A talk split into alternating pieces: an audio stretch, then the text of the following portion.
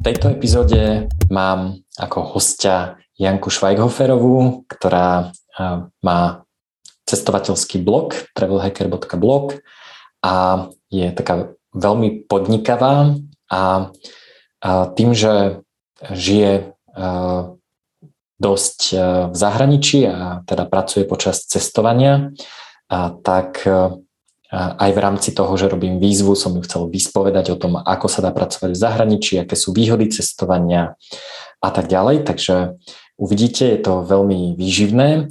Bohužiaľ nie je až taký dobrý zvuk, pretože sme um, nenahrávali v žiadnom profi štúdiu. Ja sa momentálne nachádzam na hotelovej izbe v Uruguayi, takže uh, môj štandardný setup tu nemám a, a Janka a tiež nemala až taký a, dobrý zvuk, tak snať, snať to bude počúvateľné, ale myslím si, že a, to stojí za to a, a, napnúť uši a, a počúvať. A čo sa týka výzvy podnikavosti, tak tá v čase, keď toto nahrávame, ešte stále pre, prebieha. Nájdete o nej informácie na stránke juraj.bednar.io lomené výzva. A v tejto výzve ide o to, aby ste si vyskúšali podnikavosť, nie nutne založiť nejaký startup alebo firmu, ale len hľadať nejaké príležitosti na to, aby ste dokázali niečo vyprodukovať mimo nejakého vášho štandardného zamestnania alebo štandardnej pracovnej činnosti, aby ste získali ten skill, že sa to dá. Takže v predchádzajúcom podcaste o práci a podnikavosti.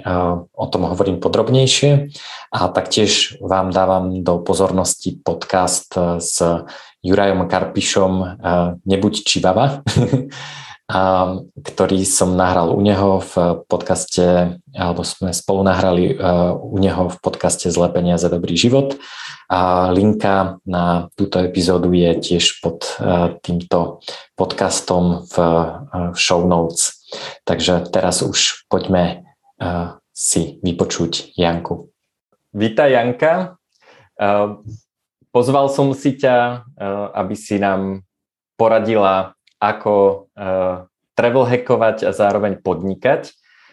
Pripomínam, že beží momentálne, keď toto nahrávame, v apríli výzva, kde sa snažím v ľuďoch prebudiť ich skrytú podnikavosť a to je vlastne, tým aj začnem, to je vlastne niečo, čo obdivujem na tebe, hneď vlastne, keď som ťa prvýkrát stretol, neviem, či si pamätáš, kde to bolo? Um, Dunaj? Nie. Uh, mala si prednášku o svojom biznise, ako, ako uh, tuším si vyhrala nejakú cenu naj, najúspešnejší blog na Team Ferris Birthday, to bol v nejakom kovorku, nepamätám si presne kde, niekde. A tam si vlastne vysvetľovala, e, že e, ako robiť e, cestovateľský blog nie je mm. také, že ideš trikrát za mesiac na dovolenku a napíšeš, ako si sa mala, a, a, ale že to je vlastne ako keby normálna práca, ktorá, ktorá je aj náročná, aj, aj to musíš plánovať a že nie, nie je to akože štýl, že nafotím si na Instagram selfiečko s drinkom na pláži a všetci ma followujú a zarábam peniaze. Takže uh, toto inak podľa mňa akože veľa ľudí nechápe, takže, takže možno tým by som aj začal, že, uh, že čo robíš a, a vlastne uh, z pohľadu teda toho biznisu. Hej? Samozrejme aj, že o čom je blog, ale že, že vlastne čo, čo je reálne, akože, že keď, e, keď sa ťa niekto opýta, že čím sa živíš, uh, tak uh, takže že vlastne, že čo robíš, že čo, čo, a, a, ako to nejakým spôsobom funguje. No, čiže ako si už povedal, mám cestovateľský blog, nie blog, akože sa bojím cestovania, ale práve naopak, že o tom píšem, lebo to je dosť zásadný rozdiel.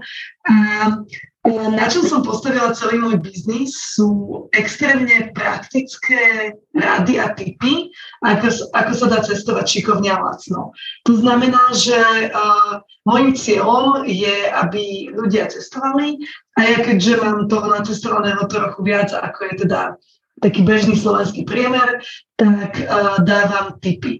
Uh, ja mám taký talent uh, písať hlavne alebo celkovo radiť, ale najradšej teda mám uh, písanie, preto som blogerka a nie youtuberka. No a v zásade ten biznis model uh, funguje na tom, že dám ľuďom veľa hodnoty, uh, za ktorú uh, oni potom sú ochotní zaplatiť. Tie produkty moje sú či už kniha, či už nejakí strievodcovia na Island názory, alebo občas aj spolupráca s firmami. Keď sa to všetko tak nejak dokopy spojí, tak v zásade môžem cestovať, platia mi za to ľudia, ktorí si kupujú moje produkty a vyhovuje im, že čím viac cestujem, tým viac typov prinášam. Jasné. No veľa ľudí má takú predstavu, že blog, že to je také, že to si niekde ako založím, tam píšem články, však ja mám tiež blog a tam si dám nejakú reklamu a z toho mi chodia peniaze, tak mm. mám mimochodom reklamu, už mám môj channel Ehm, ehm, na YouTube, mnohí to pozeráte cez YouTube, ehm, má tiež možnosť vlastne monetizácie. A tak len akože taký reality check, že, že momentálne som ešte nedosiahol na reklame na mojom kanáli ani sumu na minimálnu výplatu a to už to mám zapnuté asi pol roka a minimálna výplata je neviem koľko, 20 eur alebo koľko, alebo 50 Eh, čiže predpokladám, že s blogom to tiež nebude tak, že si tam šupneš nejaké Google, neviem čo, syndicated reklamu a ľudia klikajú a z toho, z toho sa živíš. Čiže asi to bude teda z tých produktov, však ja tiež predávam aj knižky. A Čiže, čiže taký, uh, lebo toto uh, aj, v tej, aj v tej výzve vlastne veľa ľudí má nápad, že budem robiť podcast alebo budem blogovať a uh, nie je to teda úplne také jednoduché, že mám podcast a zrazu sa mi niekde objavia peniaze, ale treba nájsť toho platiaceho zákazníka. Veľmi prajem každému, kto si chce spraviť podcast alebo blog alebo podobne. Um, je tam ale veľmi ťažké nájsť práve to audience a nájsť tak veľkú skupinu ľudí, že sa to bude naozaj vedieť takto monetizovať. Ja som tiež začínala s tým, že ja tak spravím si Booking Affiliate, spravím si uh, Google reklamy, spravím si uh, na YouTube reklamy a nakoniec som zistila, že to zarába naozaj minimum a tak som to všetko zrušila. Uh, môj blog som úplne očistila od akejkoľvek reklamy, mám tam iba svoje banery, na mhm. svoje produkty a žiadna Google reklama tam neexistuje. Uh, je tam zo pár booking affiliatov, ale hlavne vtedy, keď odporúčam nejaký konkrétny hotel. A je život oveľa, šťast, oveľa šťastnejší, ten blog je oveľa prehľadnejší a ja sa uh-huh. nemusím trápiť nad tým, že či zarobím z Google reklam 6,29 alebo 17,55. No. Je to tak. No ešte teda e, e, tvoj blog sa volá, že Travel Hacker blog alebo Travel Hackerka. Čo je to travel hacking? To sa mi páči, lebo ja som napísal knižku o hackovaní, tak e, ešte, ešte to by si mohla trošku popísať. Um, pre mňa je travel hacking o tom, že nájdeš šikovné spôsoby, ako sám sebe ušetriť čas, alebo peniaze, alebo nervy pričom neuškodíš nikomu inému uh, pri tomto travelekovaní. A takže nie je, to, uh, nie je to o tom, že niekoho vyhodíš z izby, alebo že niekomu nezaplatíš, alebo proste, že zberieš z reštaurácie, úžasný travelek. A pre mňa je to naozaj o tom, že, že, že získáš vďaka know-how um, viac za menej. Uh-huh. Ja to mám takto definované. Perfektné, perfektné. A mne sa teda, ako som hovoril, páči sa mi tvoja podnikavosť, takže ty, ty si napríklad, e, e, keď sme e, nedávno boli spolu, tak ťa zaujíma realitný trh a každú chvíľu si otvárala katastrálnu mapku a pozerala si, že kto čo vlastní, kedy to bolo postavené, či sa to nedávno predalo a tak ďalej. A, takže to, to máš prirodzene, alebo, alebo ako si sa dostala do takéhoto mindsetu? Mm, mňa v rôznych oblastiach zaujíma, mm, ako, ako hacknúť systém. Cestovanie uh, som pretavila aj do biznisu, ale napríklad ma veľmi zaujímajú reality, zaujíma ma design a to, ako šikovnými spôsobmi, minimalistickými vieš úplne zmeniť feeling z bytu napríklad. Uh, zaujíma ma v zásade mňa zaujíma asi ako, ako hacknúť život a, a jednoducho každú, každú oblasť, ktorá, ktorá do toho spadá. Mňa zaujíma ešte ako hacknúť nákup do uh, nákup potravín. A, uh-huh. a jednoducho mi to príde úplne prirodzené, že sa nad tým zamýšľam. Jasné. A čiže je to, je to vlastne aj o tom, že vidíš to, to, to hacknúť systém, že, že vidíš, že niečo niekde nefunguje a, a tým pádom sa to dá vylepšiť, alebo to môžeš teda ty nejako pre seba vylepšiť, ale dá sa, dá sa samozrejme um, napríklad teda tým dizajnom zvýšiť hodnota nehnuteľnosti alebo, a, alebo a, e, niečo také.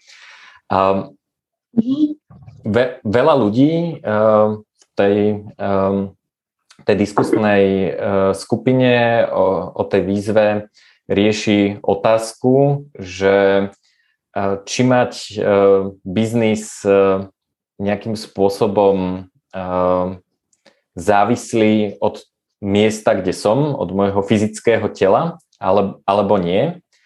A ty teda nežiješ väčšinu času na Slovensku, tak, takže tvoj biznis je E, nezávislí na tom, že kde sa fyzicky nachádzaš, e, blogovať môžeš odkiaľkoľvek, aj keď teda e, myslím si, že predstava blogovania alebo práce z nejakej pláže je tak, taká ako dosť funny, že ti piesok do notebooku a fotíš sa a, a, a tak. takže to ja si pamätám, že jedna, myslím, že česká, nejaká taká, uh, ona predávala nejaké know-how. Neviem, že aké, už, mhm. ale mala, mala myslím, že taký quote, že podnikanie z pláže a fotila mhm. sa s notebookom uh, pri, um, na, na lehátku pri mori a na, proste na piesku a mne to, mne to už vtedy nešlo vôbec do hlavy, pretože to je nereálne. Váš notebook, alebo teda tvoj notebook sa zohreje do 10 minút tak, že sa nedá používať. A to je úplne jedno, či je to najnovší MacBook, alebo či je to úplne nejaký šitný Asus. To, to jednoducho nejde, tam ti svieti slnko, nevidíš na uh, klávesnicu, nevidíš na obrazovku, je ti ten teplo, potí sa ti brucho, uh, kto, uh, kde, kde máš ten, uh, ten notebook, akože Myslím, že podnikanie z pláže je asi najhoršia vec, ktorú človek môže spraviť. Ja som včera natáčal e, na pláži e, tri lekcie do, do výzvy. E, uvidím, či budú použiteľné, lebo neskôr začal fúkať vietor. Ale to celkom išlo. Bolo to také akože romantické pri západe slnka. Ešte mi tam vletel motorový paraglide, tak neviem, že či tam nebude zvuk motora. Ale to som teda robil preto, že že moja Janka s, s mojim synom sa chceli hrať na pláži a ja som mal chvíľu času. a, ale teda naspäť teda k tým location independent biznisom, um, že, že vlastne je to podľa teba výhoda, alebo mali by ľudia hľadať takýto typ práce, pretože samozrejme, keď robíš niečo, ja neviem, obrábaš kovy, alebo si Eh, eh, neviem, eh, stavbár, tak samozrejme nemôžeš robiť odkiaľkoľvek. Môžeš mm-hmm. samozrejme presunúť svoje fyzické telo niekam. Ja som momentálne v Uruguayi a niekomu postaviť dom tu, čiže to sa dá. Ale že nakoľko je toto podľa teba dôležité a potom k tomu mám veľa otázok, ako sa to dá mm-hmm. sklbiť so životom. za mňa je to asi najdôležitejšia časť môjho biznisu. Lebo pre mňa je sloboda najväčšou hodnotou, ktorú, ktorú vyznávam a sloboda byť kde chcem, a pracovať kedy chcem, je pre mňa absolútne kľúčová. Takže za mňa každý by to mal skúsiť aspoň na chvíľu, ale zároveň by to mal skúsiť aspoň na chvíľu aj kvôli tomu, aby zistil, či to je pre ňo, lebo nie je to pre každého. Je veľa ľudí, ktorí vôbec nepotrebujú mať slobodu um, toho, že sú kdekoľvek, kde chcú pretože vlastne eventuálne prídu k tomu, že im stačí byť v Bratislave, alebo v Košiciach, alebo v Partizánskom, kdekoľvek. A že pre nich je oveľa dôležitejšie, že sú tam s rodinou, že majú pokoj, že môžu meditovať a že jednoducho, že to, kde sú, tá lokalita pre nich vôbec nie je relevantná. Pre mňa je to asi najdôležitejšie kritérium mojej práce. A teda ja som vyštudovala právo, takže ja som bola nastavená tak, že budem mať najviac dependent prácu na svete, lebo ak vyštudujem právo na Slovensku, tak môžem robiť iba právo na Slovensku s mhm. výnimkami. Samozrejme, že môžem robiť niečo aj inde, ale uh, nemôžem sa len tak presnúť do Paraguaja a, a otvoriť tam advokátskú kanceláriu a teda aplikovať to, čo ma naučili na Slovensku. Uh-huh. Podobne je to aj s lekármi, uh, aj keď uh, ľudia majú, one sú skoro rovnakí, tak uh, zrazu ako ginekolog, ktorý sa presťahuje do Uruguaja, má problém, lebo nerozpráva miestnym jazykom a nemá miestnu pečiatku.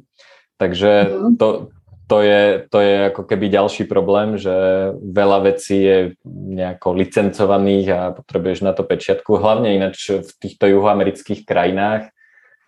Napríklad právnici, neviem ako tu v Uruguayi, ale v Paname právnik musí byť občan, že ani nestačí sa mhm. pristahovať a získať pečiatku, ale musíš mať panamský pas. Čiže tým pádom mm. tá kvalita tých právnikov je tam katastrofálna, pretože nemajú žiadnu konkurenciu. Hej, Uber vodič e, môže byť aj z Venezuely, takže e, tam sú potom kvalitní vodiči a všetko funguje.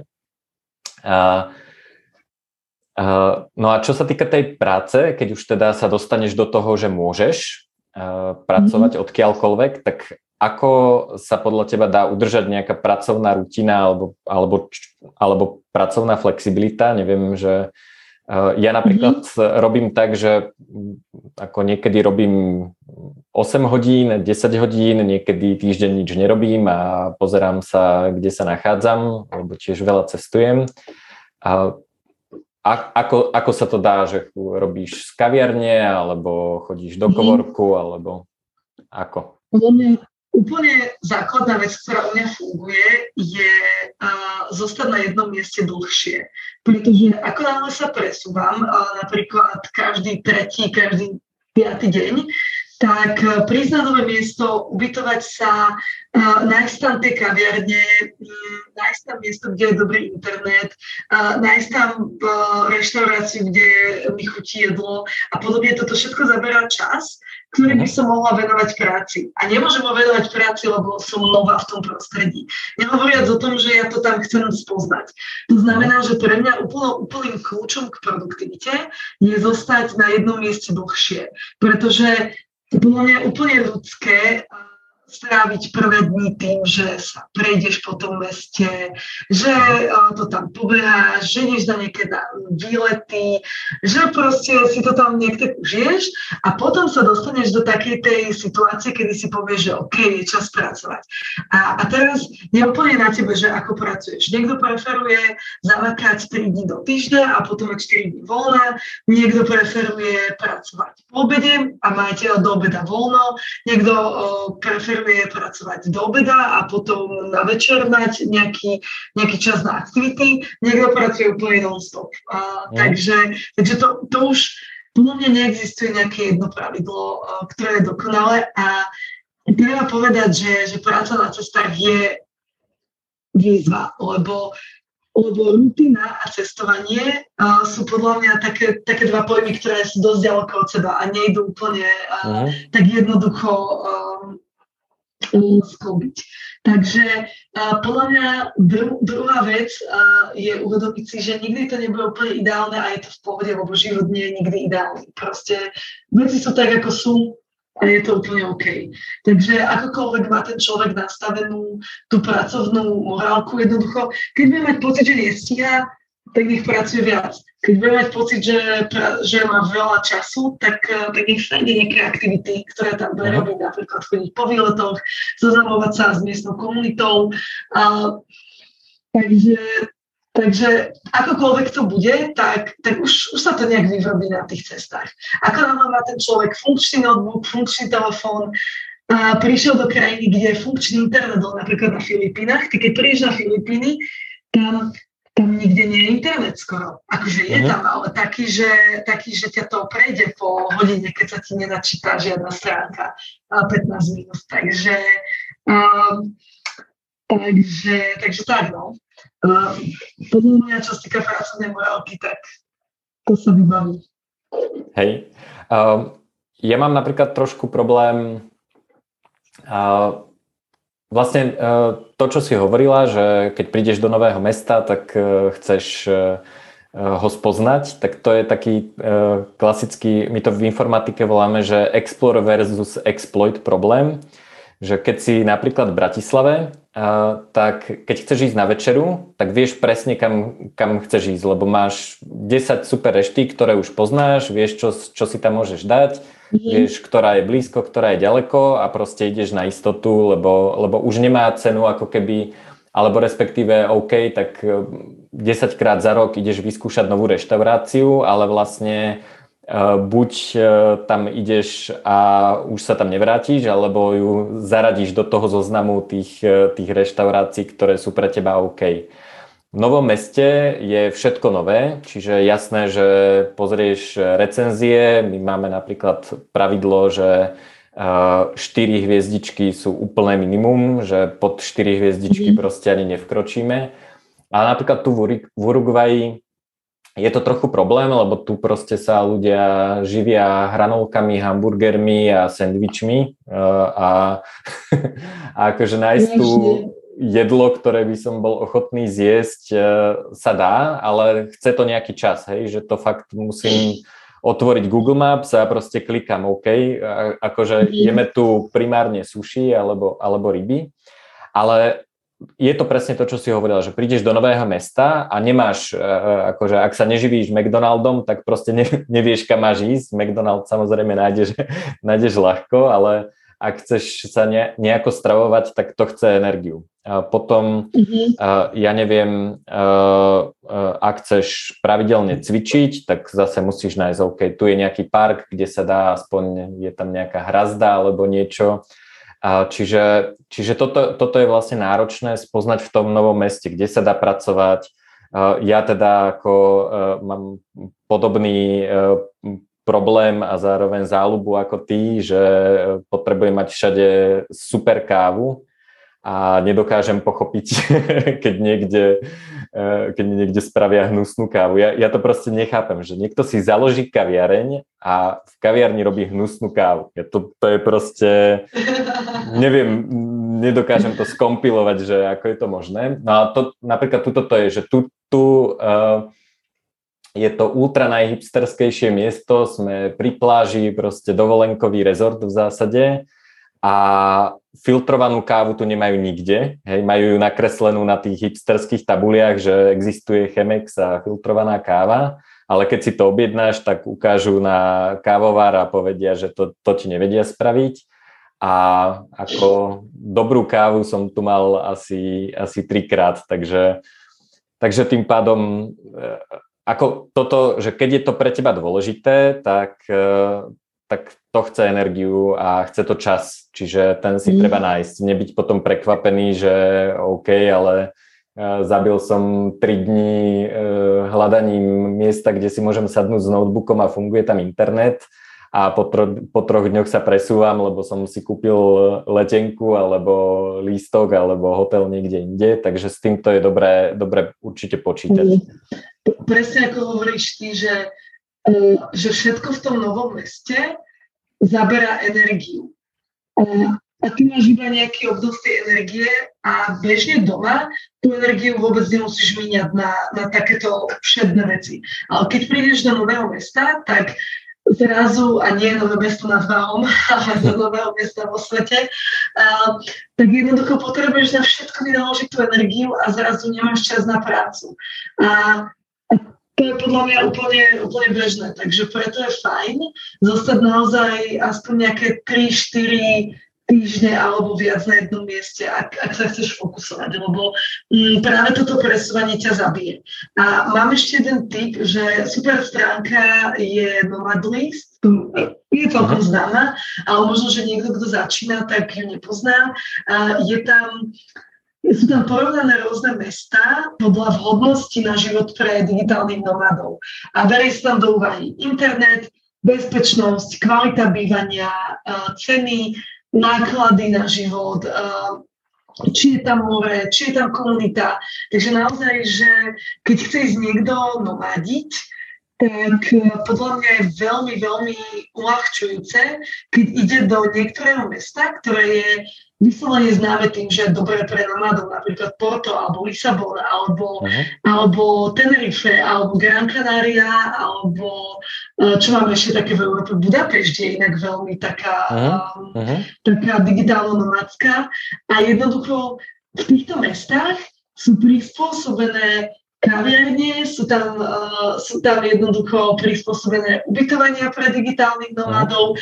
Uh, vysoký internet, uh, rýchly internet je tam uh, bežná vec a nemusíš sa toho dožadovať a zrazu ti to uľahčí toľko problémov. A ďalšia vec je, keď si napríklad zháňaš, to, to robím vám ja, keď si zháňam ubytovanie, ja radšej zaplatím trošku viac za ubytovanie, ktoré je že v centre, uh-huh. uh, lebo v centre sú reštaurácie, sú tam služby, a príde ti tam nejaký Uber Eats, príde ti tam Bolt a, a zrazu ušetríš kopy času na tom, že vieš si ísť nakúpiť do supermarketu hneď oproti, vieš ísť do reštaurácie, ktorá je 200 metrov. A mhm. versus bývaš niekde proste na sídlisku, aby si ušetril 100 eur na mesiac alebo 200, ale všade musíš ísť autobusom, a, nemáš tam žiadne služby a, a proste si tam taký akože opustený v zásade. Uh-huh. Uh, tuto, tuto uh, v Uruguayi uh, to je uh, tiež mesto známe pre digitálnych nomádov, uh, Montevideo a aj Prečo potom nemajú kávu? A inak Montevideo majú kávu, toto je Punta del Este, je také, taký fakt, že dovolenkový rezort v tom, mhm. v, tom, v Montevideu dokonca je česká kaviareň, kde robia trdelník a dobrú kávu. dokonca dokonca podľa receptu zo skalice, čiže normálne, že skalický trdelník. A to sme tam išli na kávu, to som akože ne, ne, neskúmal, takže... No ale vlastne, čo som chcel povedať, že atraktivita Montevidea je e, daňová. Je tu, je tu kopec digitálnych nomádov z Argentíny, pretože z Buenos Aires sem, sa, dá, sa sem dá dostať loďou za hodinu. A kopec Argentíncov, ktorí pracujú pre argentínske firmy, robia z Montevidea, pretože majú, eh, ich tu lákajú. Tu je kopec spôsobov, ako platiť 0% daň a ak je človek imigrant, eh, tak prvých 10 rokov neplatí žiadne dane.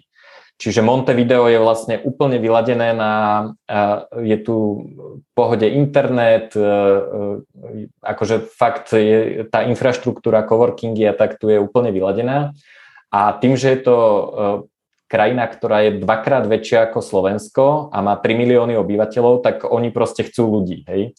A mm-hmm. takto vlastne lákajú tých digitálnych nomádov z Argentíny, lebo Argentína je presný opak Uruguaja, je to daňové peklo proste s, so zlými peniazmi, um, ktoré majú neviem čo, každých 10 rokov um, štát zbankrotuje a hyperinflácia a tak. Čiže um, toto je tiež zaujímavé a vlastne mm to som len chcel povedať, že tá suverenita, ktorá je daná tým, že máme akékoľvek miesto výkonu práce, tak nám môže dať aj takéto výhody, ako sú napríklad dane, pretože keď človek nie je viac ako pol roka na jednom mieste a nemá trvalý pobyt, a tak to zdaňovanie už funguje trochu inak. Nejdem tu teraz robiť nejakého, nejdem sa hrať na daňového poradcu, lebo to neviem.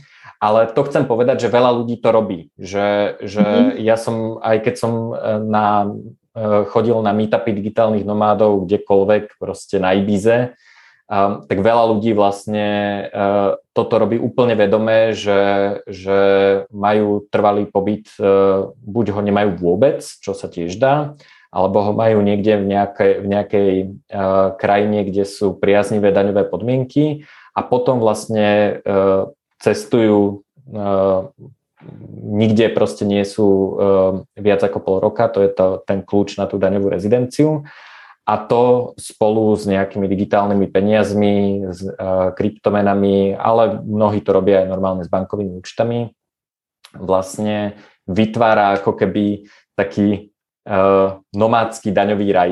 To je, a je to zaujímavé vlastne preto, že, že ono to tak bolo vždy, že nomádi, uh, že, že to zdaňovanie a, a rôzne povinnosti boli viazané na, na tú farmu, na, na, na ten na to teritorium, kde človek bol a keď bol niekto nomád a proste stále chodil, tak vlastne všade je turista, hej, všade sa k nemu správať mm. milo, usmievajú sa na neho, chcú tip prepitné, ale, ale vlastne akože nikde človek nie je tak dlho, aby sa o neho začali zaujímať nejaké úrady a nejakým spôsobom ho zdaňovali. Takže to je ako keby mm ďalšia výhoda, že hovorím to preto, že prečo vlastne sa zaoberať tým, že byť nezávislý na mieste, že, e, lebo sú to nejaké náklady, o tom sme hovorili, tak e, toto je jeden z prínosov, že nie len sloboda, ale vlastne môže, dá sa to nejakým spôsobom spraviť aj takto. Drobné nevýhody, e, drobné nevýhody sú je ťažké asi udržiavať vzťahy. Ja teda mám rôzne vzťahy, kde všade možne po svete, ale nie je to také, že mám ako svoju partiu e, najlepších kamošov, s ktorými by som mohol proste každý týždeň chodiť na večeru. E, teraz som včera telefonoval s Wilderom, ktorý je v Tajsku a on mal ráno a ja som už išiel spať, ale konečne sme si spravili kol a len tak sme kecali, že kto čo zažil, ale takto na diálku je to teda ťažšie. A, a potom také tie rutinné aktivity, ty chodíš tancovať, neviem, aké je ľahké e, kdekoľvek e, proste e, ísť. Hlavne teda, ty už si asi pokročila, ale keby sa chcel niekto učiť, tak taký nejaký progres nie je úplne ľahké asi sa presunúť z jednej školy do druhej a ak to toto, to, na toto, väčšinou, toto väčšinou problém nie je, hlavne, hlavne keď chodíš do Južnej Ameriky, alebo do Karibiku, alebo do uh, takých nejakých krajín, ako je Portugalsko, Španielsko, no, tamto, tamto fiči vo veľkom. Takže, uh-huh. takže toto, to, toto sa dá, ale, ale hej, je to, je to ťažké, lebo nielen uh, kamušov musíš nechať niekde doma a ale ešte rodinu, to je ešte ťažšie niekedy. A, ale v zásade my to vždy máme tak, že, že vždy sa dohodneme, že budeme tu najbližšie o mesiac a môžeme sa vidieť, budeme mať na to dva týždne a a v zásade sa stretneme, lebo veľakrát je to, že keď sú ľudia stále na Slovensku a stále sa môžu stretnúť, tak sa nestretnú, lebo, lebo jednoducho sa môžu vždy stretnúť. A keď je to cenné, tak, tak sa stretneš. Takže a, záleží asi aj ako, uh, ako, si to, ako si to nastavíš, ale samozrejme teda, keď cestuješ, tak chceš minimalizovať prácu, lebo cestuješ, lebo chceš vidieť veľa nových vecí a potom mhm. prídeš domov, ak niečo také ako domov ešte u digitálnych nomadov existuje, ale teda uh-huh. nazvime to tak, že proste miesto, kde si vyrastal a kde si trávil veľa času v živote, no a prídeš a zrazu sa chce každý stretávať a, a ty, ty tiež, takže, takže v zásade naozaj treba mať tú prácu tak nejak zmanažovať angažovanú, že nenechávať si ju, kým prídeš domov, lebo, lebo aj doma budeš tak, uh, budeš mať taký cenný pocit, že si doma, že ani doma sa ti nebude chcieť pracovať. Takže, takže preto je to podľa mňa fajn mať uh, naozaj um, tak vybalansované, že pracuješ bez ohľadu na to, kde si a, a aké, aké máš podmienky, lebo aj doma to bude zrazu ako dovolenka, aj na cestách to bude ako dovolenka, lebo stále budeš mať niečo nové. Hej, Super, super. A ešte som chcela povedať jednu vec inak, že sranda, že tí argentínsky freelanceri chodia do Montevidea, lebo napríklad ja ako freelancerka by som absolútne išla do Buenos Aires. Uh, no jasné, lebo to tam je, je lacné. Je tam inflácia, a sú tam dobré stejky, je tam dobré víno a, a proste môžeš, môžeš sa tam učiť španielčinu, aj keď tak tú ich šušlavu, ale vieš.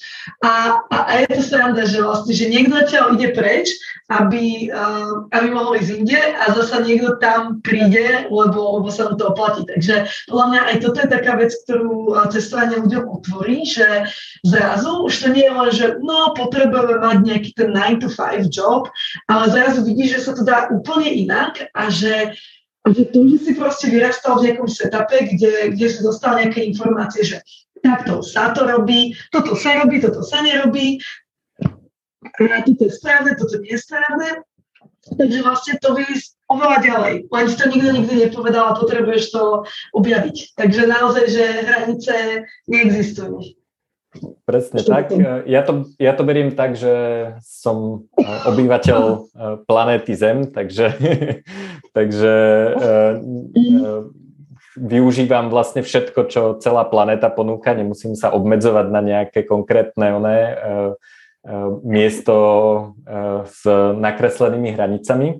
K tomu Buenos Aires William Gibson povedal taký citát, že čo je pre jedného dystopia je pre iného horúca imigračná príležitosť.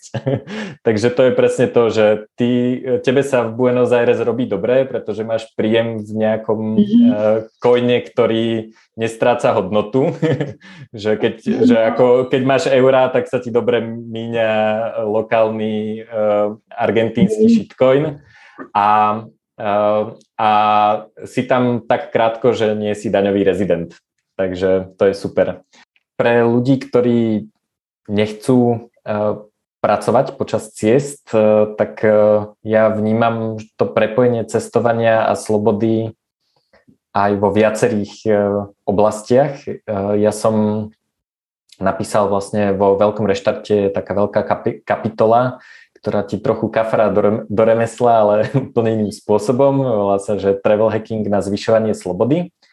A sú tam aj práve takéto veci, že, uh, že napríklad ja za slobodu pod, považujem to, že máme viacej možností a keď napríklad zarábam v krajine alebo mám zákazníkov e, z krajiny, e, ktorá je drahšia a žijem v krajine, ktorá je lacnejšia, tak to mi zvyšuje slobodu, lebo mám vyšší príjem, pretože miniem menej a zarobím viac.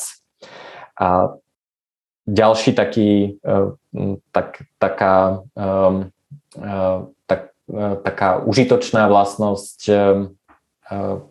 cestovania pre mňa je to, že ja považujem cestovanie za najlepší vzdelávací program pre deti, pretože pochopia, ako funguje svet a je to podľa mňa oveľa dôležitejšie, ako keď sa naučia kedy sa narodil Ludovič Štúr. Eh, ja som sa napríklad do Uruguayi nabifloval, ako sa volá hlavné mesto, ale vôbec som ako ani netušil, že ako to tu je, ako to tu funguje. A, a je, to, je to podľa mňa, že tým cestovaním samotným, keď vidíš, ako ľudia fungujú, čo robia, tak ako hlavne ak človek podniká, tak to je proste najlepšia škola. Eh, asi najjednoduchší biznis plán je eh, precestovať eh, zo pár krajín. Rozdelil by som to na aj rozvinuté, aj rozvíjajúce, lebo tam tie veci fungujú nejakým spôsobom inak a priniesol nejaké veci odtiaľ domov. To je podľa mňa akože super jednoduchý biznis plán, akože keď človek ide napríklad do Kalifornie, kde všetko funguje a sú tam, ja neviem, len zo pár vecí, ktoré som si všimol, že už sú tam keto reštaurácie s čisto ako tukový, tukovo-proteínovými jedlami hneď ako možnosť na, na biznis. Uh, Ty ako vlastne okrem teda tej, tej práce, a, tak čo vlastne podľa teba môže priniesť e, cestovanie človeku do života? Môže sa to týkať slobody, e, keďže je to tvoja mm-hmm. hodnota a, a nie nutne. Že prečo, e, prečo vôbec cestovať? Že čo, čo, čo nám to môže mhm. priniesť do života?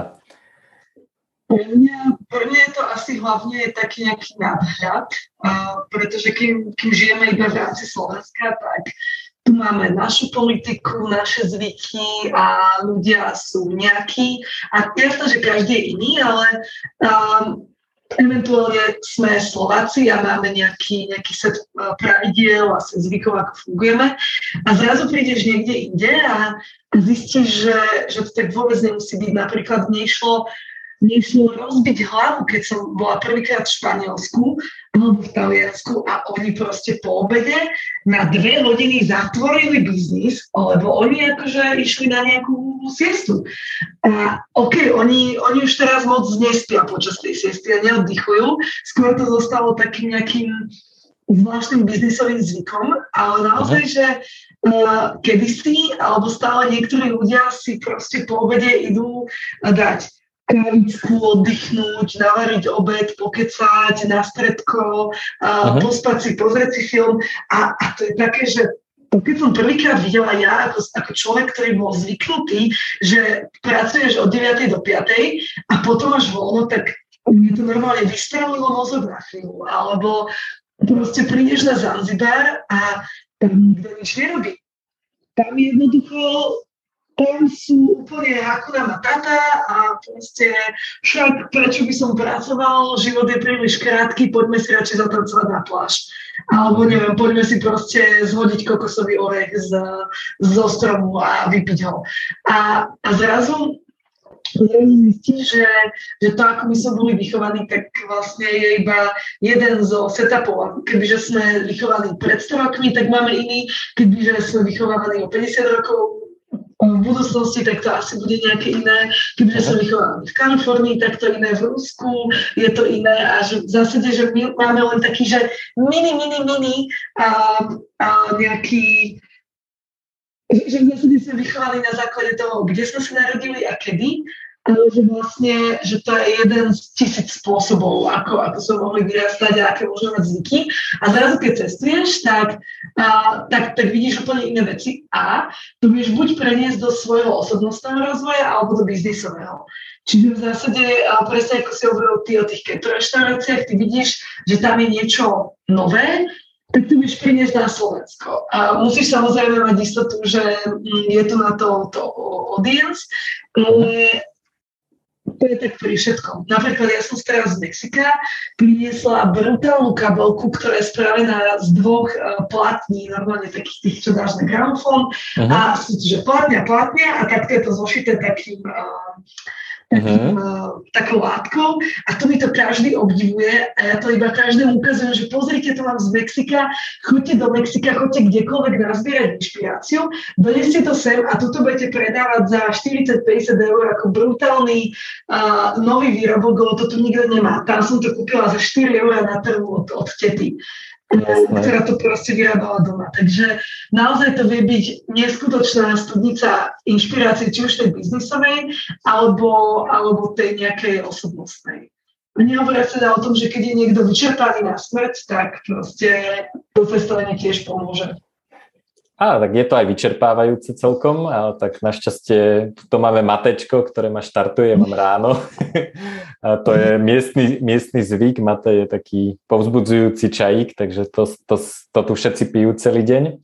A mňa napríklad prekvapilo v Paname, my sme tam e, chceli, e, aj, aj tam robíme nejaký drobný biznis a e, tá úplne iná biznisová kultúra. Že ja sa cítim podľa mňa ako, ako Nemec, ktorý keď príde na Slovensko, tak nechápe, že tam nič nefunguje. Že tam napríklad taký pekný príklad uh, mi hovoril kamarát, že, uh, že letel do Panamy a uh, mal práve stretnutie s právnikom, vybaviť trvalý pobyt a všetky veci, aby tam mohol začať fungovať a žiť. Normálne sa tam chcel presťahovať kvôli tomu, že sa mu tam páčilo, ani nie kvôli daňovému raju, lebo ono, keď tam žiješ, tak to nie je zase až taký daňový raj. A proste priletel, vystúpil, išiel, išiel teda na, na dohodnuté stretnutie s právnikom, právnik hodinu, dve nechodil a tak teda začala, začala ho zháňať asistentka a asistentka povedala, že právnik išiel s deťmi na pláž. Hej, a on teraz úplne nechápal, že čo sa deje, že ja som tu ako bol 14 hodín v lietadle a chcem tu riešiť nejaké veci, chcem ti dať peniaze a ty ideš s deťmi na pláž. A, a tak akože spolu telefonovali a to mu vysvetloval, ale nie, ty ma nechápeš, že deti chceli ísť na pláž, tak som na pláži, tak proste sa stretneme inokedy. A toto v tej Paname takto funguje, hej, že, že e, ten, ten môj kamarát má uh, chladničke už niekoľko rokov šampanské, ktoré chce otvoriť vtedy, keď panamec príde na čas na stretnutie a povedal, že sa asi pokazí šampanské.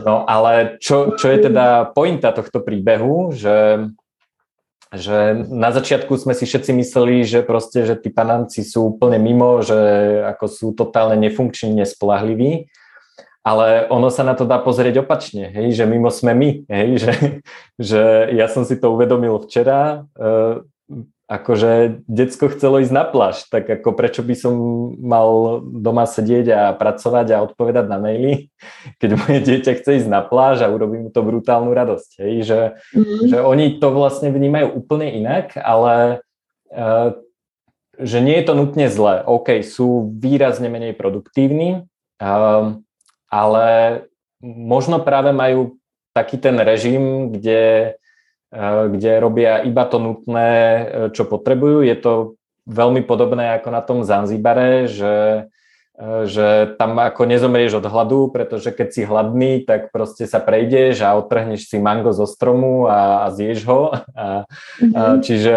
čiže v, ako v takýchto teplých krajinách proste nejde, nejde ani o to, že by si zamrzol na ulici alebo nemal čo jesť, proste môžeš sa vyspať na pláži a môžeš si otrhnúť kokos. čiže, čiže tam majú ako keby úplne iný prístup k tej práci.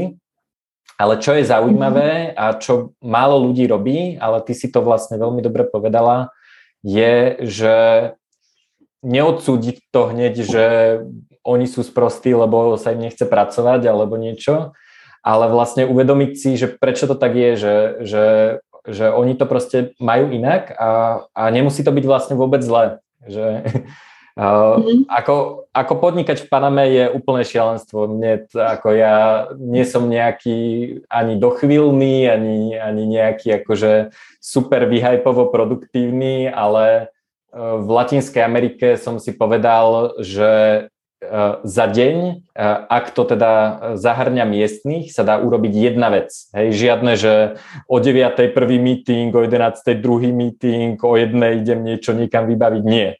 Mám ísť do banky, vyriešiť úplne najjednoduchšiu vec, OK, to je celodenný program, prídem tam o 10. a počítam s tým, že to pravdepodobne bude trvať 4 hodiny a potom sa mi už nebude chcieť nič robiť. Hej. Čiže Uh, Inak v tomto musím povedať, že mne sa naozaj za 5-6 rokov, ako cestujem, absolútne zmenil pohľad na prácu. Ja som začínala ako najväčší workoholik, 14 hodín denne, 7 dní do týždňa väčšinou. Um, viem, pamätám si doteraz, že keď mali nejaký kamoši žurku, tak ja som uh, rozmýšľala, či pôjdem na žurku versus uh, či zostanem doma a na ďalší deň zvládnem pracovať 14 hodín a väčšinou vyhráva tá práca, pretože to pre mňa bolo dôležité. Teraz ja som sa presunula postupne do takého um, levelu, kedy ja neviem pochopiť, že niekto pracuje 10 hodín denne pre niekoho iného a mne to príde, že um, ja, ja napríklad nechápem, ako je možné, že na Slovensku máme takú kultúru, kde práca je pre ľudí absolútne prvoradá. Uh-huh. Ja, ja to jednoducho neviem pochopiť, pretože pre mňa, ja niekedy neodpíšem na mail týždeň. Čo? To si ešte dobrá. Alebo mesiac, alebo neodpíšem proste vôbec. Ale kedysi to pre mňa bolo nemožné. To keď som odpísala po viac ako 24 hodinách, tak už som si prišla, že ježiš, že prepáčte za, za neskorú odpoveď a, a bola som sama na seba extrémne prísna a teraz ja mám väčšinu kamarátov, ktorí pracujú a niektorí sú takí, že uvoľnení, že v pohode, ale máme takých, ktorí vyslovene žijú pre tú prácu a uh-huh. nemajú nič iné. A, a v zásade vzťah je pre nich uh, menej dôležité ako práca, kamaráti sú menej dôležité ako práca, rodina a že jednoducho, že tá práca je na tom piedestali absolútne hore a toto je to, čo podľa mňa na Slovensku máme. Podľa mňa extrémne dôležité, aby ľudia videli, ako sa to dá mať inak, lebo akože, čo ja viem, mne to už teraz príde, že, že, prá, že práca naozaj nie je hodná nášho času, tak, tak veľa nášho času, že sa to dá robiť aj oveľa, oveľa šikovnejšie. Takže samozrejme treba mať odniekaď peniaze, hej, to si teraz mm. povie, každý povie, že ha, ty muderlantka, zarábaš čoho, ha? No a, ale dá sa mať aj inak peniaze a práve preto mi sa páči táto tvoja challenge, kde mhm. ukazuješ ľuďom, ako sa dá mať proste nejaký ten side hustle alebo zarobiť nejaké peniažky um, aj bez toho, aby bolo treba sedieť niekde za počítačom pre nejakého zamestnávateľa. Je to, je to tak. E, e, tam ľuďom vlastne um, majú, majú s tým viacero problémov. Jednak teda tá istota toho mesačného príjmu, čo ty vlastne tiež nemáš, hej, že ty tiež nevieš, že kedy si od teba niekto kúpi knižku, kedy si ju nekúpi, uh, či, či máš zmluvu s niekým, alebo je proste pandémia. Áno, že pandémia, OK, to je fakt, že špeciálna udalosť, ale pred pandémiou uh, som si práve hovorila, že ja mám najväčšiu istotu sveta, lebo si pravidelne budujem tú komunitu a stále rastie a rastie a rastie, tak sa nestane z jedného dňa na druhý, že si ľudia prestanú kúpovať mm. úplne všetko. A to by naozaj musel byť nejaký extrémny prípad, kedy, ja neviem, a, by sa prestalo cestovať napríklad ako počas pandémie, ale a to, to sa deje ako často, veľmi málo kedy. Ale vyhodiť ťa šéf môže kedykoľvek. kedykoľvek. A máš, a máš 2-3 mesiace uh, výpovednú dobu, niekedy ani to nie, lebo sa chce, uh, sa chce rozlúčiť dohodou uh, ukončení pracovné, pracovného pomeru hneď alebo ku koncu mesiaca a vtedy zrazu nemáš nič. Ty si mohol 10 rokov pre niekoho pracovať a nezostane ti vôbec nič. Na, na rozdiel od toho, jak 10 rokov budujem blog a potom už ho ani, že nechcem robiť, minimálne ja viem, že bude, pra, bude robiť ten blog ešte na nejakú uh, zotrvačnosť niekoľko rokov a, a že proste to, čo som tam za tých 10 rokov vybudovala, tak sa nestratí takto, tým, že mi niekto dá výpoveď. Presne. Takže za mňa ľudia majú brutálnu istotu. Ale zároveň akože asi by som neradila uh, niekomu len tak vykašľať sa zo dňa na deň na, uh, na ten stabilný job, lebo Hej. naozaj trvá, kým sa, kým sa stabilizuješ ako freelancer. Presne keď tak. máš nebodaj rodinu, alebo hypotéku, alebo, alebo máš nejaký štandard životný, tak to môže byť pre teba že extrémne kruté a iba, je, iba sa spálíš vrátiť sa naspäť do zamestnania s presvedčením, že nedá sa nič iné. Že toto je jediná možnosť. Je to tak? Ešte by som sa vrátil, k te- nevrátil, ale dostal k téme súkromie. Mne sa napríklad páči, že na rozdiel od mnohých influencerov. Ty sa považuješ za influencerku? Asi áno, že? Mne to, mne to príde skôr ako nadávka, ale akože patrí. Aj mne, ale, ale splňaš definíciu, že neviem Asi čo.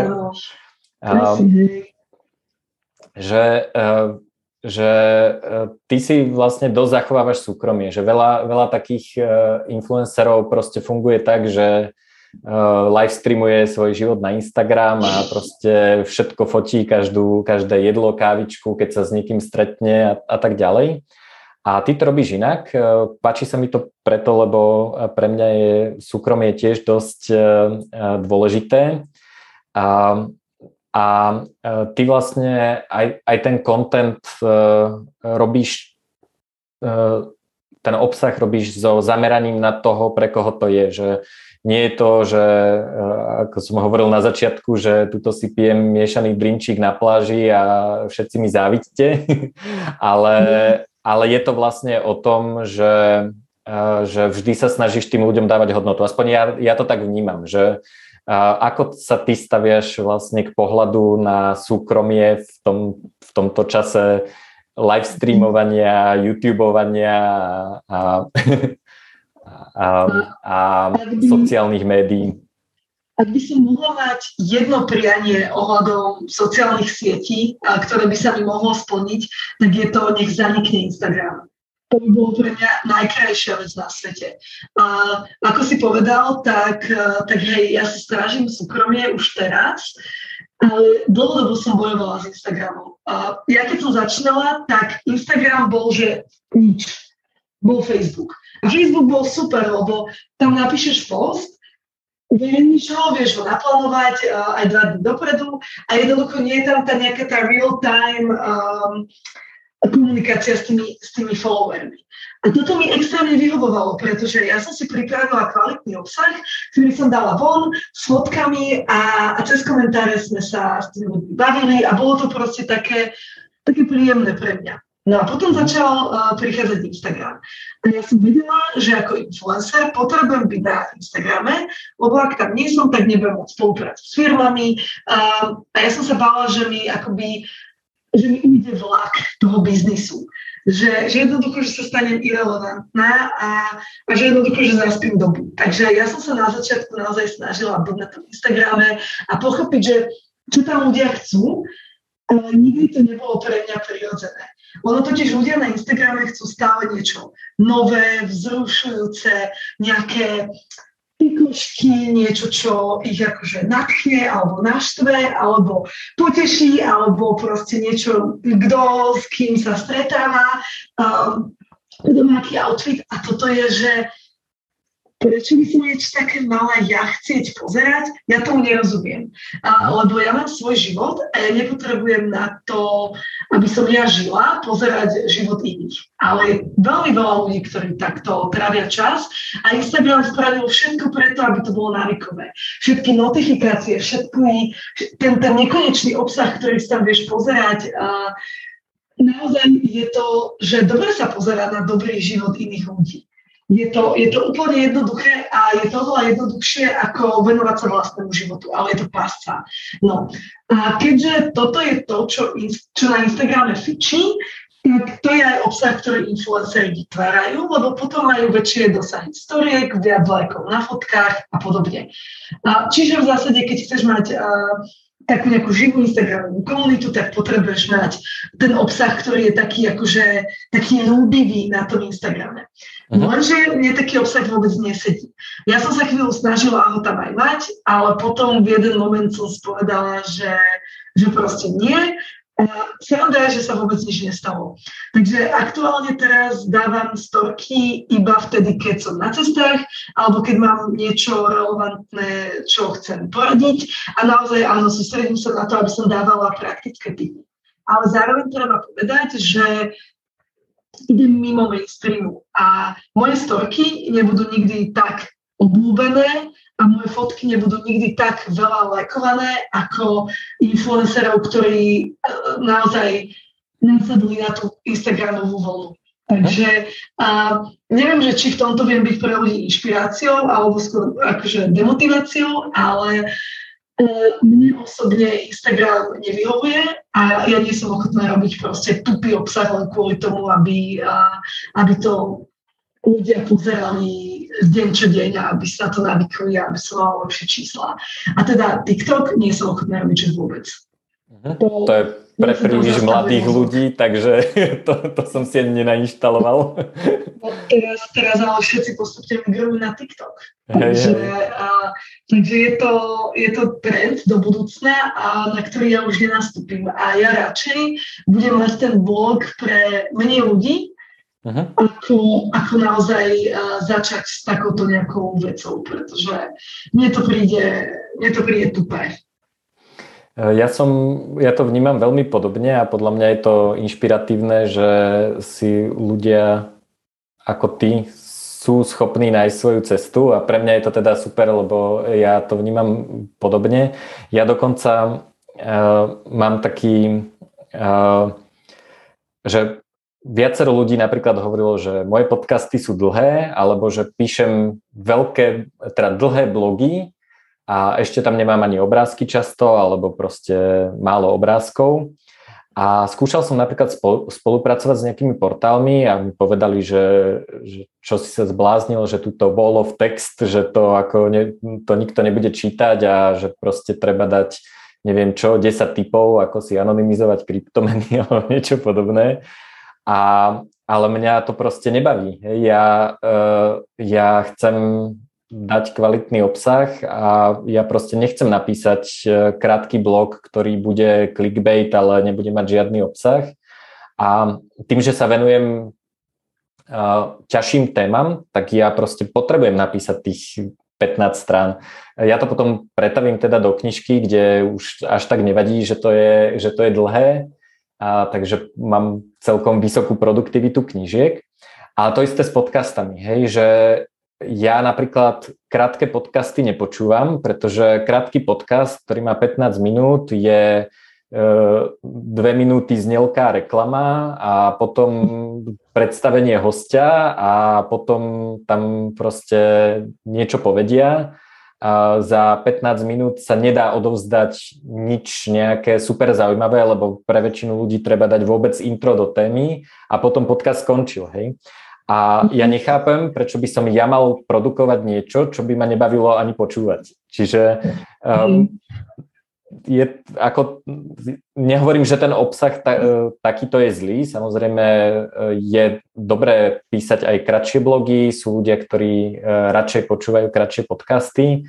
Napríklad v online kurzoch je priemerný čas, ktorý ľudia denne stravia počúvaním alebo študovaním videa 8 minút. Hej. Čiže mhm. ja keď šupnem, moja bežná lekcia trvá pol hodinu, hej, a je ich tam 20 alebo 10, a, tak toto akože nie je určite pre mainstreamového zákazníka, ale ja to tak proste robím a e, akceptujem to, že nie každý si to kúpi a nie mhm. každému sa to bude páčiť.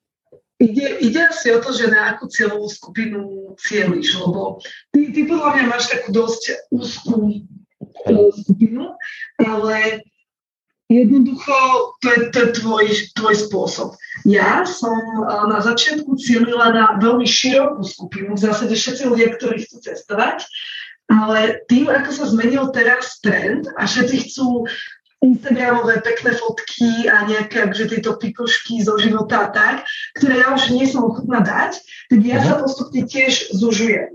Uh-huh. A ten môj blog je postupne podľa mňa čoraz viac pre menšiu skupinu ľudí a mňa to o to viac baví. A, lebo teraz ľudia už nečtajú články tak veľmi. Ja si to uvedomujem, uh-huh. ale to, že ľudia prestávajú čítať články, neznamená, že ja zmením spôsob, akým ten blog robím. Hej? A ja keď som ten blog začínala, tak som začala správny čas, pomaly nikto to nerobil, takže ja som v zásade uh, mala postavenie číslo jedna aktuálne. Teraz, teraz je bloger skoro každý. Influencer tiež a pekné fotky má každý, takže v zásade tá competition je teraz už oveľa väčšia a ja s tými nechcem súťažiť. Mňa, mňa to absolútne neláka. Ja chcem zostať v tom mojom, kde, kde ja dávam tie praktické typy a moje články, moje články majú tiež 15 strán, ale hádaj čo, tí ľudia, ktorí naozaj chcú praktické typy, ako cestovať šikovne a lacno, si to prečítajú a poďakujú mi a, a sú absolútne spokojní s tým, ale tých ľudí je čoraz menej. Ale mne to mhm. nevadí. Hej, ja si myslím, že veľká chyba uh, pri podnikaní je zamerať sa na veľmi širokú skupinu. Že ja napríklad tiež, hej, že kryptomeny, podľa mňa každý by mal mať kryptomeny, ale nie každý si kúpi môj kurz, pretože uh, i rôzni ľudia to potrebujú podať jednoduchšie, alebo a, alebo s tým nechcú robiť také veci ako ja, chcú, chcú si to proste niekde kúpiť a, a držať a proste neriešiť uh, uh, filozofiu a, a neviem čo, zdaňovanie a súkromie a vexlovanie a tak ďalej. Čiže to je OK, ale veľmi často toto vidím, že, že keď niekto má nejaký podnikateľský nápad, tak e, vlastne, keď sa ho opýtam, že pre koho to je, tak oni povedia, že, neviem, že pre každého, kto má deti. Hej. A hovorím, že nie, nie, nie, to takto nefunguje. Keď je to pre mhm. každého, kto má deti, tak e, súťažíš s Pampers so všetkými výrobcami kočíkov, detských sedačiek, proste s škôlkami, s detskými ihriskami, proste akože s každým a keď proste si pre bio mamičky, ktoré chcú, aby detičky mali e, neviem čo, barefootové topánky s ponožkami z merinovlny a proste si to špecifikuješ takto, a tak zrazu nesúťažíš s pamperskami, lebo biomamička by v živote dieťaťu nedala nejaké, e, neviem čo, chemické v úvodzovkách, syntetické plienky. Takže, mm-hmm. um, takže ja vlastne to, že, že sa zúžuje tá skupina, vnímam ako to, že podnikateľ sa našiel a pochopil, že pre koho robí. A, a mhm. to, to je na začiatku ťažké, lebo proste ľudia si nechcú povedať, že OK, ale akože tieto mamičky neobsluhujem, alebo, alebo týchto cestovateľov proste neriešim, lebo oni si kúpia zájazd cestovnej kancelárii a proste im nemám čo dať.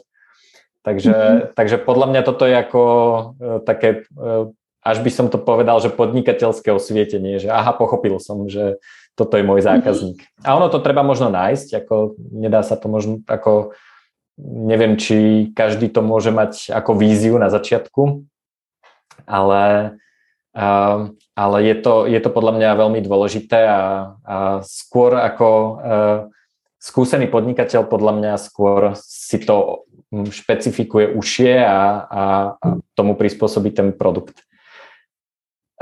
Dobre, posledná, teda posledná otázka predtým, e, ako, ako to uzavrieme, pre mňa je, že či máš pre takýchto podnikavcov, ani nie podnikateľov, ale ľudí, ktorí si to chcú vyskúšať, nejaké, e, nejaké rady, že, že, lebo podľa mňa ty máš fakt dobré to oko na to identifikovanie tých príležitostí, že Um, možno na tú prvú časť, ale môžeš teda na, na čokoľvek, ale že uh, keď chodíš po svete a pozeráš sa okolo seba, ako zbadáš, že aha, toto je podnikateľská príležitosť? Alebo neviem, či to dáva zmysel tá otázka? Mm-hmm. Um, že, že ma niečo natchne. Uh-huh. A, my, a my spomeniem sa to aj na druhý deň, aj na tretí a potom keď prídem domov, tak hovorím kamarátom, že wow, počúvaj, že toto som videla a, a je to brutál. Takže uh-huh. uh, ja, to, ja to mám takto, ale tu sú aj analytickejšie mysle, ktoré zasa si vyrátajú, že OK, dobre, nemáme to na Slovensku, je to potenciál, áno, bola tam emócia, uh, a mohlo by to byť zaujímavé, takže mm, tak, tak to nejak asi to, to ja neviem. Ale ja, ja väčšinou nehľadám nové biznisové príležitosti, lebo, lebo v zásade ja už, uh, ja už mám ten môj biznis. Ale keď si mi dal ten priestor na, na tipy, tak uh-huh. ja by som možno, že nadviazala na, na toto, čo som hovorila, že, um, že aj v tvojej výzve budeš mať určite ľudí, ktorí majú full-time joby ktorí by aj možno, že chceli skúsiť taký, taký digitálny život, ale nevedia úplne, že kde začať. Potom sú tam takí možno, ktorí už ten digitálny život uh, by aj vedeli mať, lebo nemajú takú fixnú prácu. A potom sú tam takí, ktorí vlastne chcú nájsť úplne novú prácu, že úplne zmeniť uh, svoje, svoje zameranie. No a uh, pre tých prvých, ktorí majú prácu, ktorá povedzme nie je až tak flexibilná, napríklad kvôli šéfovi, že ťa nechcú pustiť, tak mhm. tam by som fakt poradila ľuďom, že, že nech, nech nerobia z komára somára a nech skúsia napríklad vybaviť so šéfom, že dva týždne môžu od ďal pracovať, lebo jednoducho uh, sa cítia už vyhorení, alebo že majú potrebu si niečo skúsiť a, a možno, ho, po, uh, možno ho postaviť pretože jednoducho oni idú a keď chcú, aby, aby teda pracoval ten človek, teda keď chce ten šéf, aby, aby pracoval uh-huh. ten človek, tak jednoducho tu sú podmienky. Dva týždne väčšinou nezabijú toho šéfa a vie ten človek mať úplne rovnaké pracovné hodiny ako na Slovensku, ak zostane v Európe. To je môj uh-huh. druhý typ, že na prvý nejaký takýto digitálny experience by som nešla do Kolumbie, ani uh, proste nikde mimo Európy. Naozaj Porto, Lisabon sú perfektné, prípadne Kanárske ostrovy. Uh, Prípadne možno, že aj tá Budapešť, hej, to by bolo úplne jednoduché, pretože ak by sa čokoľvek pokazilo, tak ten človek vie behom troch hodín prísť naspäť. Ale zase Budapešť minimálne mňa osobne neláka. Pre mňa by to nebolo žiadne zrušenie. Ale mm. možno, že niekoho áno. Takže, uh, takže toto je taký typ pre ľudí, ktorí možno, že by chceli, ale nevedia, ako vôbec začať, tak to je, že naozaj nerobiť z toho veľkú vedu, proste len niekde ísť a potom pre tých, ktorí, ktorí by chceli zmeniť ten, tú svoju pracovnú pozíciu kompletne, tak je kopec webov, ktoré, ktoré napríklad ponúkajú takéto freelancerské práce. A to nemusí byť, že si založíš vlastný biznis, ty vieš ako freelancer pracovať pre niekoho iného. To znamená, že mhm. iba vymeníš šéfa. Keď tvoj šéf nie je flexibilný a nedovolí ti pracovať uh, od inakadiaľ ako z ofisu, tak proste len vymení šéfa. A napríklad uh, je taká stránka, že FlexJobs, potom je, že remote.co, tam je, tam je kopec typov na, na túto remote work, uh, je potom Upwork, ešte, Upwork, potom je Working Traveler, naozaj je kopec webov, kde sa vieš zamestnať napríklad v zákazníckom servise. A to vie robiť skoro každý. A vieš byť virtuálny asistent, a vieš robiť copywriting, vieš robiť, vieš robiť účtovníctvo, vieš robiť a, nejaké SEO, nejaký akýkoľvek marketing, vieš učiť ľudí jazyk, keď vieš anglicky, tak napríklad vieš učiť angličtinu. A vieš napríklad predávať na Amazone, hej, to má svoje úskalia, ale proste a, vieš robiť veľa vecí, ktoré nevyžadujú, aby si bol vyskelený v nejakej oblasti. Samozrejme, ITčkari to majú mega jednoduché. A potom tí, ktorí chcú byť takí, že youtuberi, blogeri alebo influenceri, tak hej, to, to, to tiež vieš robiť od hocikadiaľ, ale tam proste už si závislí na tom. To, to, už, je, to už je, že podnikanie. Čiže ľudia by si mali uh, zvážiť, či chcú podnikať, alebo či chcú iba pre niekoho pracovať. Hej. ale pre niekoho pracovať flexibilne. Podľa mňa začať pracovať pre niekoho je oveľa jednoduchšie ako budovať si vlastný biznis, lebo uh-huh. tam nepotrebuješ komunitu vytvoriť. Na vlastný biznis potrebuješ komunitu zákazníkov vytvoriť ju trvá mesiace, roky. A na to, aby si začal pracovať pre niekoho iného, ale ako freelancer, stačí, že si nájdeš niekoho, niekoho dobrého, pre koho budeš pracovať. Uh-huh. Potom určite by som odporúčala ísť do krajiny, to si ale už ty spomenul, lebo keď začneš pracovať a presťahuješ sa do Barcelony, kde tvoje mesačné náklady sú 3000 eur, lebo proste iba za apartment zaplatíš 1500 a potom keď tam nechceš žiť ako úplný chudák, tak proste minieš denne 50 uh-huh. eur, tak uh, no, je fakt dobré bývať v meste, ktoré je lacnejšie ako tvoje. Lebo ak, ak máš nejakého klienta zo Slovenska alebo zamestnávateľa zo Slovenska a žiješ v Barcelone, tak to je, že to ťa musia fakt, že brutálne dobre platiť, aby si tú Barcelonu mm. platil, alebo musíš mať zásoby. Takže z tohto pohľadu je oveľa lepší Lisabon alebo Porto, ktoré sú polovicu lacnejšie ako Barcelona napríklad. Hej. Uh-huh. A potom uh, ešte aké mám tipy, že je super uh, spojiť sa s ďalšími nomadmi, lebo oni budú potom zdieľať s tebou tipy a aj ten životný štýl aj kopec webov, ktoré sa uh, sústredujú na, spáj, na spájanie nomadov. Napríklad je meetup.com alebo alebo potom je, že Digital Nomads Around the World, myslím, uh-huh. aj face, na, na Facebooku skupina. Uh, potom napríklad na ubytko. Veľa ľudí rieši, že kde sa je ubytko a siahajú po Airbnb, ale je napríklad stránka coliving.com, ktorá sa špecializuje na vzdielanie nejakého toho uh, nejakého semi semi dlhého, semi krátkeho ubytovania, povedzme, že na mesiac, dva, uh-huh. ktoré, a, ktoré vlastne spája nomádov, takže keď chceš iba izbu napríklad, tak sa tam vieš nájsť veľmi jednoducho ubytko. Takže tak, a Tinder je super napríklad pre nomádov. Um, nemusíš iba radiť, môžeš mhm. proste iba sa stretávať uh, s ľuďmi a zoznamiť sa, alebo zistíš, že kde je koľko nomadov cez Tinder. Uh-huh. To je podľa mňa brutálne praktické. Takže... Zaujímavé, to som nepoužil nikdy. Hej, a hrozne dôležitá vec podľa mňa vybaviť si predtým, ako odídeš na toto digitálne uh, dobrodružstvo druhý pas. Ak Hej. napríklad jeden stratíš, tak nech máš proste ďalší, nech nemusíš bežať na ambasádu. Uh, podľa mňa úplne, že noise cancelling sluchatka ti zachránia tvoje nomadské dobrodružstvo. Presne tak.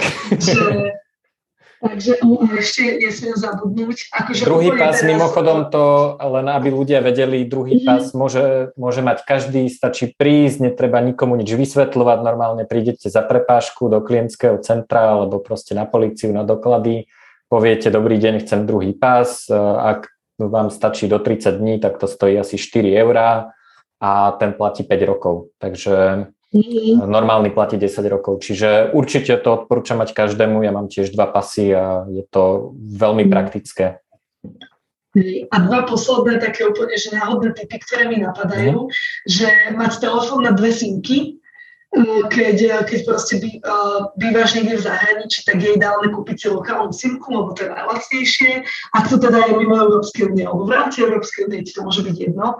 Uh, tam sú tie volania už zoštandardizované, ale keď ideš mimo Európskej únie, tak je fajn mať naozaj uh, telefón s dvomi slotmi na simku, alebo potom uh, používať e-simky, to začne uh-huh. tiež uh, teraz už možné a to je potom veľmi jednoduché. A posledná vec je taký mini phone roller, taký, mm, ako je Black Roll, taký ten velikánsky, tak je aj taký malinký, ktorý uh-huh. vezmeš do akýkoľvek príčnej batožiny a to alebo potom hociaké loptičky, či už tenisové, ale ideálne tvrdšie trošku, sú dokonalé na uh, uvoľnenie akéhokoľvek uh, nejakého problému uh, na chrbte, lebo proste keď pracuješ aj takto uh-huh. a, a zrazu ťa bolí chrbát a na cestách potom zájde fyzioterapeuta alebo nejaké dobré masáže, takže ja som začala naozaj nosiť uh, loptičky a, a tým si viem uvoľniť uh, väčšinu chrbta a napríklad dve loptičky, ktoré znám do ponožky a, a takto si masírujem uh, chrbát, že vlastne mám jednu loptičku na jednej strane chrbta, druhú loptičku uh-huh. na druhej strane chrbta a teda toto je pre mňa úplne ultimátny hack, uh, ktorý mi zachránil kopec, kopec bolestí na cestách. Smejem sa, lebo tiež mám také nejaké zariadenie, Janka zbalila. Uh, je to rovno prepojené, také dve loptičky s, takou, s takým, takým tiež taký, neviem, mini, ale nie je to foam, no. foam roller, vyzerá to ako prepojené dve loptičky. Takže, takže, takže to máme. No a ja ešte odporúčam, um, je super byť minimalista, na druhej strane je super mať so sebou všetko, uh, na čo je človek doma zvyknutý. U mňa je to napríklad uh, nástroje na prípravu kvalitnej kávy. Uh, nie, nie je to akože že nevnímam to ako zbytočnosť, pretože je to niečo, čo používam každý deň, takisto ako chcem mať dobrý notebook, lebo na ňom robím a nechcem, aby ma frustroval. A, tak e, keď si chcem každé ráno spraviť kávu, tak ja napríklad mám normálne mlinček, e, kafláno, kde si viem urobiť filter a teda ak je predpoklad, že na e, mieste, kam idem, sa nedá kúpiť dobrá káva, tak si zoberiem aj trochu kávy. A, čiže pre každého je to niečo iné, hej, že ľudia majú e, rôzne iné radosti. A, poznám napríklad ľudí, ktorí e, e, cestujú s mini reprákom, lebo chcú mať všade svoju hudbu. Sú ľudia, ktorí si nosia vonné oleje, lebo majú proste potrebu, alebo, alebo im to proste výrazne spríjemní život. A často akože ľudia sa na to tak pozerajú, že a čo nosíš blbosti, potom máš veľkú batožinu alebo niečo, ale pre mňa je pridaná hodnota z týchto mojich radostí, ktoré aj doma vlastne každý deň uh, uh, používam, tak to je podľa mňa, že, že ra, radšej bude mať ťažšiu batožinu a mať takto spríjemnený život. Takže to som vlastne inak aj, aj v tej kapitole o cestovaní hovoril, že, že dva pohľady, že uh, zobrať si e, kúsok domu so sebou na cesty a druhá podľa mňa dobrá taktika e, pre ľudí, ktorí zrovna necestujú, je byť chvíľu turista vo svojom meste. Že pozrieť sa, že čo o Bratislave píšu v turistickom sprievodcovi a trošku sa na to pozerať, že kde sú pamiatky a, a a tak, takže to je podľa mňa taký dobrý experiment tiež. Tak super, super ďakujem za tipy. A už len poslednú otázku, že kde ťa ľudia môžu sledovať, môžeš povedať ten Instagram, ktorý, ktorý nemáš rada a blog. A čo si môžu od teba teda kúpiť, aké máš produkty. Úplne najviac know-how a typov uh, nájdú ľudia na blogu, čiže www.travelhacker.blog. Uh, tam nájdú aj link na moje produkty, čiže na knihu Cesty bez biliónov, kde je spísané také nejaké moje komplexné know-how a potom ešte sprievodcov na Island a na. A okrem toho mám merch, to som spravila počas voľnej chvíle, v, už počas pandémie, takže mám cestovateľské farebné ponožky, a tričko, mm. hrnček a, a kade čo možné ešte také. Um, keď mám Instagram a Facebook, nemám YouTube, teda mám, ale nič tam neprispievam, nemám TikTok a nikdy mať nebudem, dúfam. A ešte mám e-mail super, super. Dobre, tak ti veľmi pekne ďakujem za všetky tipy a pokec. Dúfam, že sa ľudia inšpirujú a pocestujú, popodnikajú eh, a niečo zaujímavé vytvoria. Tak ďakujem pekne. Maj sa. ja. Dúfam, že sa vám podcast a rozhovor s Jankou páčil aj napriek trošku horšiemu zvuku. A pripomínam e, výzvu podnikavosti, nájdete ju na juraj.bednar.io lomené výzva. Ak sa zapojíte počas apríla, tak e, budete mať prístup k lekciám, ktoré som pre vás nahral a k diskusnej skupine a to všetko zadarmo, takže neváhajte a pridajte sa čo najskôr. A spätne diskusie nevidíte, takže vidíte len to, odkedy sa prihlásite a verím, že táto výzva vo vás naštartuje podnikavosť a ak sa aj nezapojíte do výzvy, tak dúfam, že vyskúšate cestovať a možno aj trochu pracovať. Je to trošku iná forma cestovania, ako si pozerať a fotiť pamiatky. Musíte sa na tú krajinu, kam idete pozerať trošku inak a trošku inak tam fungovať. Ale myslím si, že to stojí za to aspoň vyskúšať podľa toho typu, ktorý povedala Janka. Takže ďakujem pekne za pozornosť a snad sa počujeme čoskoro. Majte sa pekne.